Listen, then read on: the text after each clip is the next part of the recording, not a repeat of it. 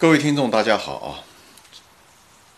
我打算呢，就是关于谈到估值吧，因为它涉及到很多一些会计的财务报表方面的一些定量的一些概念，所以呢，啊，我想用一系列啊，把一些会计财务报表中的一些重要的项目啊，把它解释一下子。嗯，基础的东西呢，我就不解释概念本身了，我就谈。关于那个项目，你应该从哪几种角度和分析要点？关于这个确呃特定的一个项目啊，今天呢，我们就主要的谈的呢，就是呃利润表中的最上面那一项，就是营业收入啊。这营业收入你怎么看呢？首先上来你应该把营业收入看了以后，首先要把主营的收入。跟非主营收入，就是非持续性的那种营营营业收入应该分开，对吧？嗯，因为我们估值嘛，估值主要是估未来的现金流。如果这个报表中的这个营业收入是非持续性的、非主营性的，对我们来讲没有什么意义，因为我们用现金流要预要往外推、往未来推嘛，所以我们要推一个有效的利润，对吧？所以我们把那些无效的。呃，非可持续的呃东西全部分开，所以呢，只是第一层洋葱皮要剥，把主营收入把它抽出来。另外呢，就是你在分析的时候呢，你可能要对这个收入里面的这些主营收入中的一些构成啊，比方说哪些是产品的收入啊，哪些是服务型的收入啊，而且各自的这产品中的这个分哪一几类啊，对不对？嗯，它。占的比例是多少？各自的利润率是多少？这些信息尽量采集到，尽量把它采集到。因为有些时候在营业，呃，额增加的情况下，但它利润增加的不一样，就就是因为它内部的这个产品的这个结构出现了一些调节。嗯，你看这些东西分析对你对利润的分析也有好处啊。呃，所以呢，这就要求你对这个企业的各种业务。要熟悉，对它各种产品要熟悉，它的利润厚薄程度怎么样，竞争怎么样，这种份额怎么样啊？最好搞得比较清楚一点啊。嗯，还有呢，就是呃，你要知道的就是这个营业收入的它这个含金量怎么样？那这也很重要，因为有些企业它虚构收入，呃，把没有需求或者是。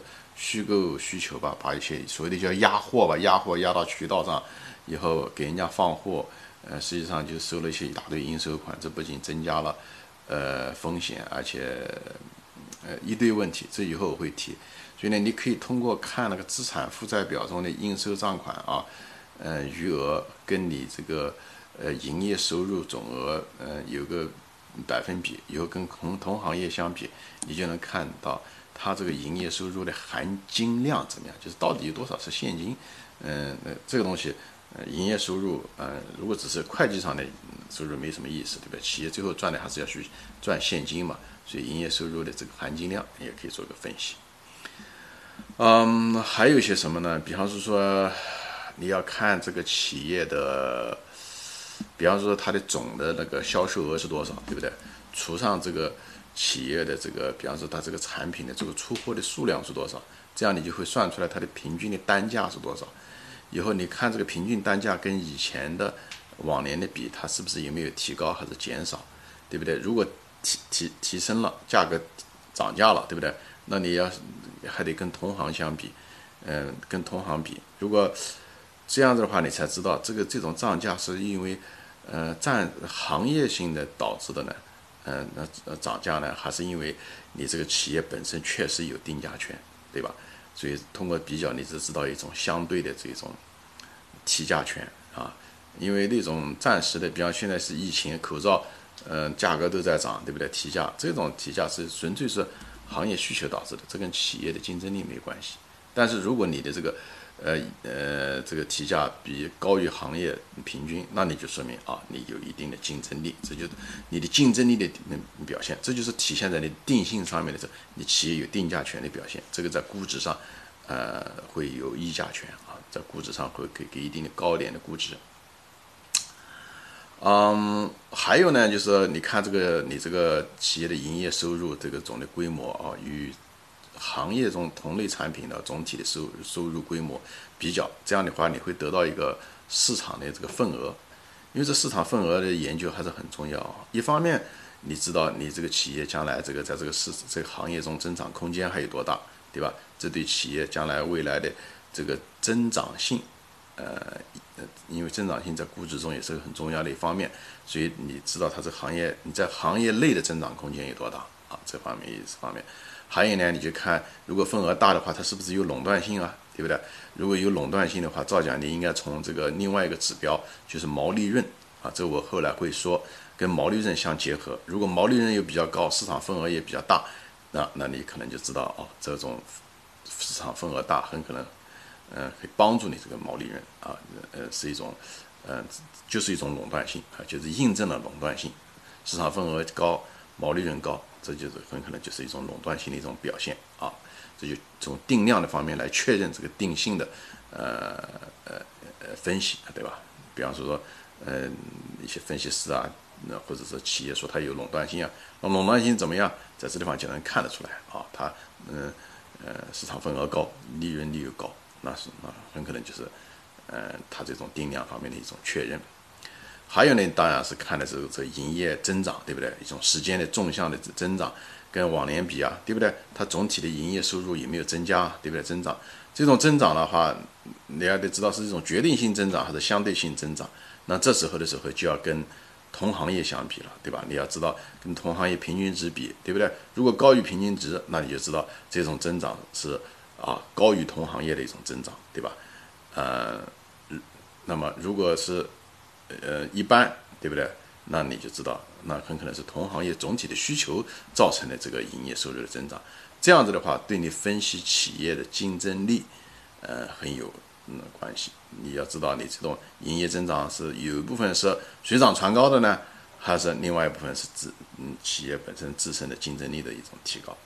这些东西分析对企业的将来的估值啊，这些东西啊都很有帮助。因为企业估值中有重要的一个就是就是护所谓的护城河，跟这个也有关系。所以这些东西都是相关的啊。嗯，还有一些什么呢？还有一些就是，比方说，你要对企业这个营业收入的这个确认的机理啊规则，你要知道，这个它这个确认的时候是发货一旦发出去，就算是。呃，确认这个算是营业收入呢，还是讲，嗯，是完成了这个项目以后，嗯，才算是收，呃，营业收入，还是讲收到现金就算是营业收入，还是讲通过了一种分工，呃，按照百分比完成多少算一部分营业收入，按照百分比来，对不对？这些东西还是很重要，对这些呃营业的收入的实现，因为有一些中国一些，呃，美国也是一样，很多企业，呃，会把一些。不应该的那些营业收入算到当期的这营业收入，而虚增这个营业收入啊，呃，这也是常犯，就是他们常玩的一种呃游戏，啊，对，所以对营业收入这个项目，你以后将来会计项目都是一样，你任何一个项目可以跟同行比，对吧？横向比，也可以纵向比，跟这个时间比，看，嗯，呃，跟往年比，这样子纵向比看变化。以后跟同行比，以后，嗯，比较出来是一种相对增长还是绝对增长？时间上的这种增长，嗯，到底是行业的成分多呢，还是企业的相对的，嗯，那个竞争力的嗯成分多，对吧？还有就是这个营业的这个，呃，含金量怎么样，对不对？呃呃，营业收入的构成是什么？等等，哎嗯，不要只是纯粹的就是看一个数字。如果大而化之的只看一个数字，嗯，那你你的分析能力是跟别人是一样的，那么你就很难看到，呃，别人看不到的东西，对吧？我们要，嗯，透过现象看本质，看到通过数字看到背后的东西，所以要做额外的研究。所以我今天呢，就是通过这个营业收入这个题，提供了几个面让你去看，对不对？从营业收入的构成、增长性、同行业相比。含金量对不对？嗯，总体的行业，呃，市场份额等等这些东西来帮助你去研究你的行行业的增长性啊、垄断性啊，就是竞争能力怎么样啊，对不对？含金量啊，呃等等这些东西。所以你对企业的业务要熟悉，这两个跟定性分析跟定量性分析相辅相成。这营业收入呢，只是给你提供了一个定量的一个视角。嗯，好，今天就说到这里，谢谢大家收看，再见。